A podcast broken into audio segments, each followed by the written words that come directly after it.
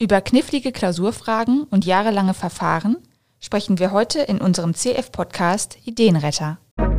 CF-Podcast Ideenretter. Eine Physikerin und ein Elektrotechniker auf dem Weg zur Patentanwältin und zum Patentanwalt. Und willkommen zu unserem CF-Podcast Ideenretter, dem Interview-Podcast von Kohaus und Florak.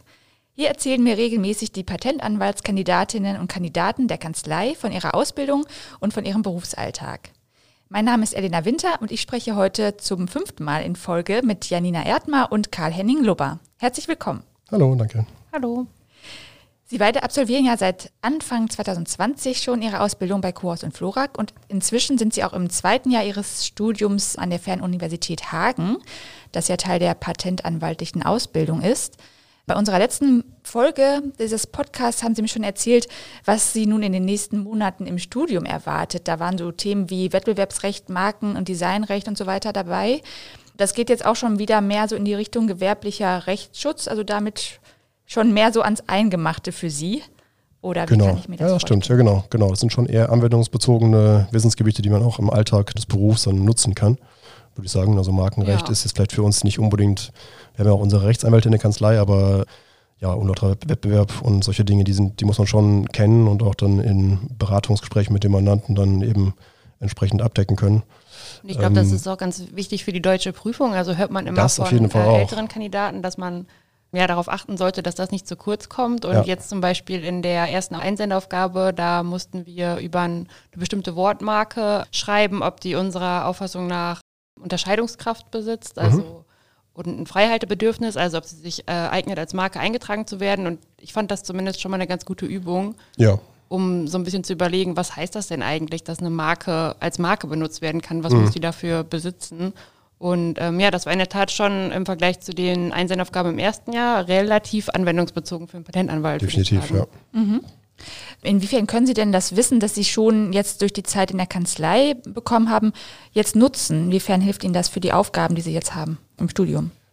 Also ich glaube fast gar nicht tatsächlich. Ich also ich hatte sagen. bisher, ähm, glaube ich, einen oder ja vielleicht zwei Markenkontaktpunkte, sage ich mal, wo ich aber jetzt auch nicht unbedingt diese grundlegenden Überlegungen anstellen musste, die jetzt bei diesen äh, Hagen-Aufgaben im Spiel sind. Also ich glaube, das sind tatsächlich doch eher so Randbereiche unserer alltäglichen Tätigkeit, die eben gut zu wissen sind, aber jetzt äh, nicht unbedingt im, im Fokus stehen im Alltag. Ja. Weil die Patente bei Ihnen jetzt auf jeden Fall im Vordergrund stehen. Ja, im- richtig, im genau. Mhm. Kanzleialltag. Genau, also genau. diese Ausbildung ist eher eine Ergänzung. Ja, richtig, genau, genau. Genau, so ist es ja auch gedacht, dass man eben praktisch die, diese Kernkompetenzen erwirbt für den Beruf und dann eben noch ein bisschen äh, drumherum äh, Jurakenntnisse ansammelt. Und das ist weiterhin so, dass die, dass in Hagen eher Themenbereiche ähm, abgedeckt werden, die man eben nicht im Alltag unbedingt so in der Tiefe lernen würde.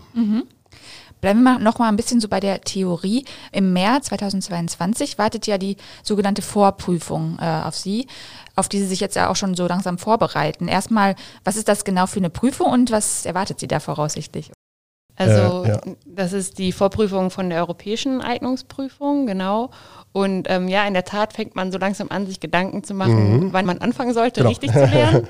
Also wir haben, wie gesagt, ja schon äh, unsere Lernrunde jeden Tag mittags, wo wir ein paar Fragen durchgehen. Und in der Vorprüfung wird das auch so sein, dass da ja solche Fragen beantwortet werden müssen mit äh, Ja oder Nein.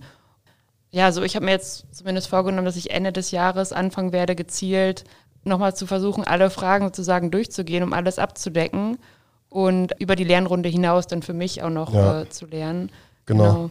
Genau, wir machen ja diese, diese Lernrunde, in der wir dann quasi uns auf diesen sogenannten D-Teil, diesen Fragenteil in der Hauptprüfung vorbereiten. Und diese Vorprüfungen, das sind quasi nochmal andere Fragen, die nicht als Volltextantwort ähm, beantwortet werden müssen, sondern im Multiple-Choice-Verfahren mit Ja- und Nein-Antworten, was es aber nicht weniger knifflig macht. Das ist doch immer noch sehr, sehr schwierig. Und da gibt es dann auch spezifische Vorbereitungsbücher mit genau solchen Beispielfragen. Und genau, wahrscheinlich werden wir dann Ende des Jahres mal anfangen, diese Aufgaben uns dann äh, nach und nach vorzunehmen und, und zu lernen. Wir haben auch so einen ja, Kommentar der Europäischen Patentübereinkunft, den wir quasi in der Kanzlei als Kandidaten immer aktualisieren und durcharbeiten, mit dem wir auch lernen. Und den müssen wir erstmal jetzt aktualisieren. Ähm, ich glaube, bis Ende November ist, glaube ich, der Plan, dass dann jeder Kandidat so einen Teil äh, auf den neuesten Stand bringt und dann Rechtsprechung einpflegt und Änderungen im Gesetz und in nämlichen Leitfäden. Ja, auf der Basis dieses Kommentars werden wir dann wahrscheinlich dann anfangen, eben diese spezifischen Fragen für die Vorprüfung dann zu, zu lernen und zu, zu bearbeiten. Okay, also da geht es dann wirklich um Patentrecht im Gegensatz zum Ja. Studium jetzt gerade. Genau. Genau, Mhm. das sind sehr praktische, Das, genau. anwendungsorientierte Fragen, Ja. wo dann zum Beispiel gesagt wird, wenn man im Prüfungsverfahren die und die Handlung vergisst, kann man das dann noch heilen oder was sind da die Möglichkeiten, die man dem Mandanten zur Auswahl stellen kann? Mhm. Also sehr anwendungsbezogen, manchmal auch richtige Spezialfälle, wo Total, ja. dann die Antwort genau eine Entscheidung ist, die es mal im Jahr 2007 gab und die man dann heraussuchen muss. Aber da hilft der Kommentar, wie Karl Mhm. gerade sagte, äh, schon ganz gut weiter, weil ähm, die Fragen in den letzten Jahren ähnlich waren zumindest und man dann bei bestimmten Fragen schon relativ genau weiß, okay, darauf wollen die jetzt hinaus und äh, dann muss ich mir die und die Artikel des Europäischen Patentübereinkommens angucken und dann steht bei uns im Kommentar meistens dann schon auch die passende Antwort. Also das ist sehr genau. hilfreich. Genau, es geht meist um diese administrativen Prozesse bei der Anmeldung und bei eigentlich allen Verfahren eben auf, bei dem internationalen äh, Verfahren im PCT-System und beim, vor dem Europäischen Patentamt. Und da können eben sehr knifflige, ja, so, so Randfälle oder Konstellationen von bestimmten Regeln, die ineinandergreifen, ähm, dann thematisiert werden. Und meistens zielen diese Fragen dann auf irgendwie so einen Knackpunkt irgendeiner Regel ab. Und wenn man die alle mal äh, abgegrast hat, dann äh, weiß man, glaube ich, ungefähr, dann, dann klingelt schon die richtige Glocke, wenn man dann die Frage sieht und dann äh, kann man hoffentlich auch die richtige Antwort finden. Okay, also hat es auch wirklich viel mit der Administration zu tun. Also nicht nur die, die rechtlichen Aspekte, sondern auch wann muss ich was einreichen. Ja, genau, das so ist weiter. tatsächlich ist auch häufig so, genau, dass diese ganzen Formalakte ziemlich im Zentrum stehen, dass man eben nichts, äh, ja, vielleicht keine blöden Fehler macht im, Mhm, im Verfahren. Und besonders kompliziert wird es nochmal dann im internationalen Verfahren. Genau. Also wenn man internationale Anmeldungen hat und wenn man die dann regionalisieren möchte, also zum Beispiel dann äh, in Europa, dann äh, kommen so ganz äh, obstruse ja, Sonderfälle zustande. Mhm. Der indische Anmelder mit einer Na- belgischen Firma. Genau. Also hat das, zuerst in, in China eingereicht. ja, da kommen dann ganz wilde Konstrukte zustande. Also ja, Okay, da wird es dann richtig knifflig. genau. Inzwischen, das hatten Sie mir auch das letzte Mal schon erzählt, dürfen Sie ja auch schon Ihr Wissen teilweise an neue Kandidaten der Kanzlei weitergeben. Ist das so? Und äh, wie ist das? ich glaube, wir Also- sind immer noch fast die Jüngsten, muss man sagen. Ja, ich glaube Anfang äh, nächsten Jahres, also Anfang 2022 kommen neue Tatsächlich. Kandidaten. Genau. Also da wird das dann starten. Aber gespannt, ja. bis jetzt ist es noch so, ja, dass äh, wir mit die Jüngsten sind. Mhm. Ah. Und ähm, ja, ich bin mal gespannt, was dann so für Fragen auch kommen. Ja, total. Ja. ja, weil man dann Ich so die auch. Perspektive mal wechselt. Ne? Da sind Sie ja Genau. schon ziemlich lange dann dabei und äh, Ja. dann ist es interessant. Ja, da unterhalten wir uns dann das nächste Mal wahrscheinlich drüber oder das Ja, übernächste ja, Mal. Gerne. Gerne, Genau. genau. ja. Ja, Sie haben beide ja bisher auch schon an Verhandlungen teilgenommen. Können Sie vielleicht nochmal so beschreiben, wie die genau ablaufen und ähm, ja, wie so der Prozess ist und auch welche Aufgaben Sie dabei haben? Ich muss, glaube ich, weiterreichen, weil ich weiterhin noch nicht große Teilnahme an Ver- Verhandlungen vorweisen kann. Aber ich glaube, Frau Erdmann ist da etwas erfahrener bislang schon. Also ja, ich habe schon bei Einspruchsverfahren als, als Zuhörerin lediglich äh, teilgenommen und ähm, ja, das Verfahren ist im Wesentlichen, also es gab vorher schon ein schriftliches Verfahren und die Idee ist, dass sich dann das schriftliche Verfahren quasi zuspitzt, bis es dann zur mündlichen Verhandlung kommt. Also die beiden Parteien, also Patentinhaber und dann die Gegenseite im Normalfall ähm, tauschen dann Argumente aus und versuchen dann zum Beispiel zu argumentieren, warum ähm, das Patent äh, zu widerrufen ist, weil es nicht neu ist. Und dann der Patentinhaber versucht natürlich dagegen zu argumentieren.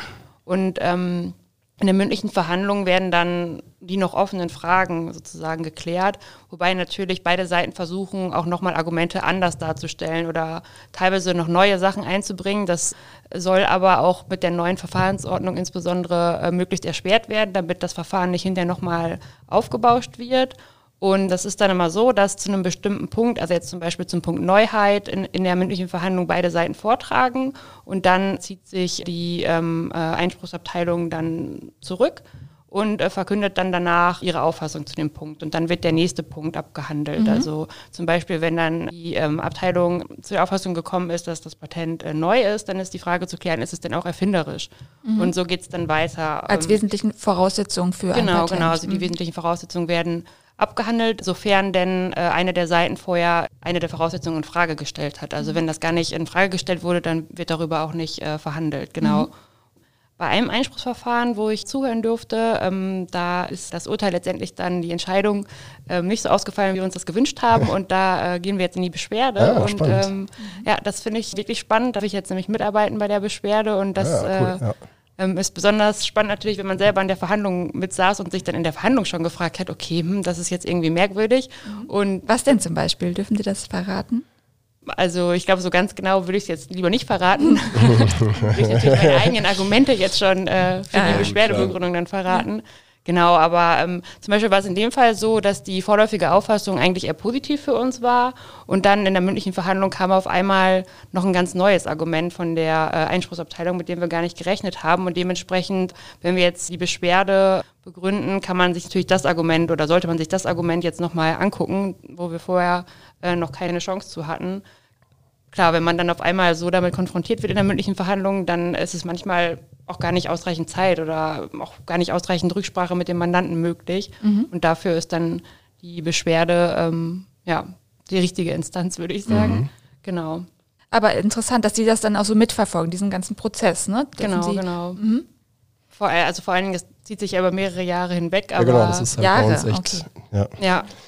Also und in dem Fall war es sogar so, dass die mündliche Verhandlung ein paar Mal äh, verschoben wurde. Also ganz am Anfang war es, glaube ich, einmal ähm, aufgrund der äh, Corona-Maßnahmen, dass da irgendwer nicht einreisen konnte, ähm, aufgrund der Maßnahmen mit Quarantäne und so weiter. Und ja, ich glaube, das Verfahren wurde schon vor fünf oder sechs Jahren gestartet. Also unter Umständen wartet man dann ewig, um dann, bis man dann erfährt, ob das Patent wirklich Bestand hat oder nicht. Also mhm.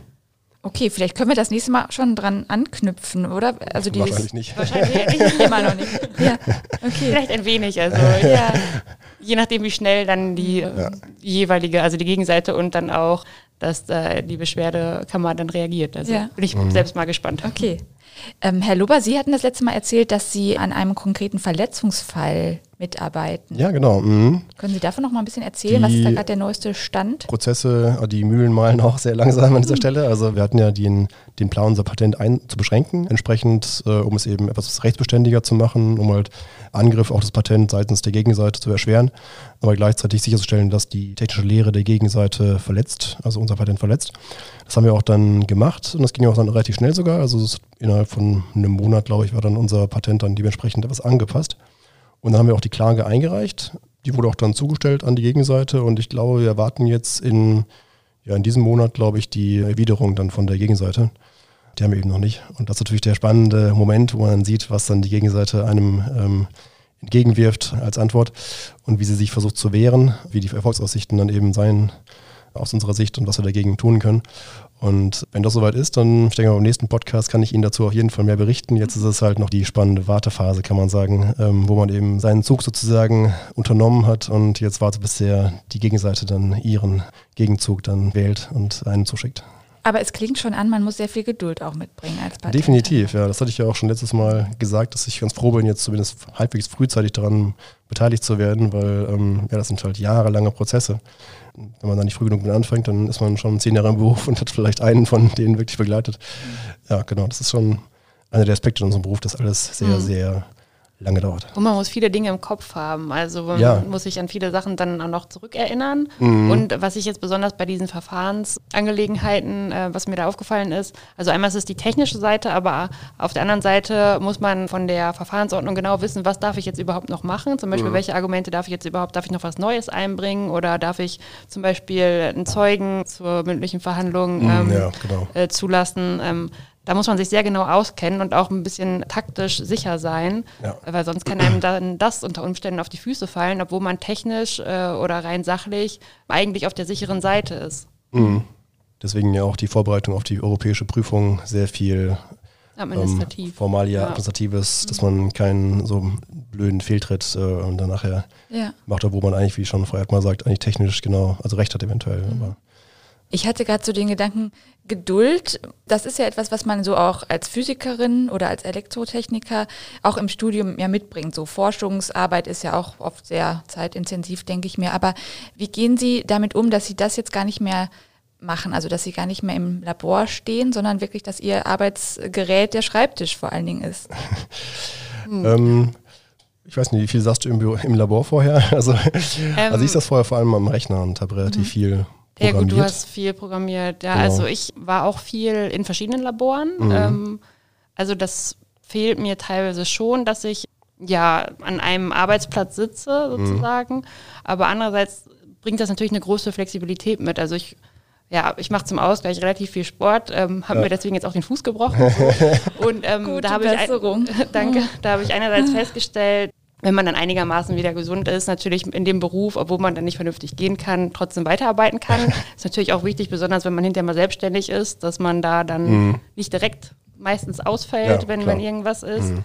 Und andererseits ist es, glaube ich, sehr wichtig, dann einen Ausgleich zu haben, neben dieser Schreibtischtätigkeit, die, dieses Sitzen die ganze Zeit, mhm. dass, man, dass man eben darauf achtet, dass man sich noch bewegt und dass man ja auch viel mit anderen Leuten noch spricht. Das kommt also, ja. ja, kommt vielleicht manchmal auch ein bisschen zu kurz, wenn man sich so vertieft, aber ich glaube, das ist auch so eine Sache, die vielleicht mehr in der Kandidatenzeit noch ist und hinterher sich ein bisschen ändert. Also mein Betreuer hatte mir gesagt, als äh, ich dann die Diagnose bekommen hatte, der Fuß ist gebrochen und dann fängt man ja an, dass man ja verschiedene Aufgaben im Haushalt und so weiter verteilen muss und viel delegieren muss. Und da mhm. sagt er mir, ja, gewöhnen Sie sich schon mal dran, Frau Erdmann, das ist dann hinter in Ihrem Beruf auch so. Also, dass man dann zum Beispiel auf ähm, die Patentanwaltsfachangestellten vertraut, dass die mhm. bestimmte Aufgaben übernehmen oder dann auch bei der Ausbildung von Kandidaten, dass man da viel sozusagen auch so ein bisschen Projektleiter ist und die Aufgaben ja. verteilt. Also ich glaube, mhm. das ist dann nochmal ein neuer Aspekt, der dann auch erst nach der Ausbildung ja zum Vorschein tritt. Ja, auf mhm. jeden Fall. Nur zurückkommen zu technischen äh, Tätigkeiten, die einem fehlen, das ist schon so ein bisschen so, auch bei mir, dass ich das äh, ein bisschen vermisse. Aber andererseits ist es auch so, dass ich, glaube ich, angefangen habe, diese ganze technische Richtung einzuschlagen, weil es Spaß gemacht hat. Einfach so, weil ich in der Schule gerne auch schon Dinge programmiert und gebastelt habe. Und wenn man eben dann vollberuflich solche Tätigkeit übernimmt, dann hat man aber am äh, Feierabend keine Lust mehr, sich nochmal mit irgendwelchen Projekten auseinanderzusetzen. Und eigentlich finde ich es eher ganz schön, dass quasi mein Alltag eher nur so am Schreibtisch schreibend und lesend verstreicht und ich danach dann eigentlich eher so, so ein Ausgleich schon fast äh, nochmal an so Projekten so technischer Natur auch nachgehen kann. Also ich habe schon fast irgendwie die Freude wiederentdeckt, die ich damals auch hatte, bei solchen privaten Projekten äh, technisch irgendwas zu realisieren. Und, Zum Beispiel, ähm, was machen Sie da? Ja, das können auch so kleinere Programmierprojekte sein. Ähm, ich habe auch relativ viel im, im Haushalt, ich bin in eine neue Wohnung gezogen jetzt äh, mit äh, Anfang meiner Kandidatenzeit und da relativ viel ähm, ja, so geschreinert, könnte man sagen. Also irgendwelche, irgendwelche Möbel gebaut. Und das sind Dinge, die einfach ja, eher Spaß machen, also auch als eine Art von Ausgleich, solchen mhm. etwas so einfacheren technischen Arbeiten nachzugehen, äh, die ich jetzt vielleicht nicht so mit so einer großen Freude äh, machen würde, wenn ich schon den ganzen Tag mich mit konkreten Problemlösungen von technischen Sachverhalten befassen würde. Also ja. hat nicht nur Nachteile, der vom Technischen weggekommen zu sein im Beruf. Mhm. Ja, das kann ich nachvollziehen. Danke Ihnen an Sie beide und äh, ja, gute Besserung an Danke. Frau, Sie, Frau Erdner, für den Fuß. bis zum nächsten Mal. Ja, bis zum nächsten Mal. Ja, danke. danke. Mehr Informationen zur Ausbildung zur Patentanwältin oder zum Patentanwalt unter cohaus-florak.de slash karriere.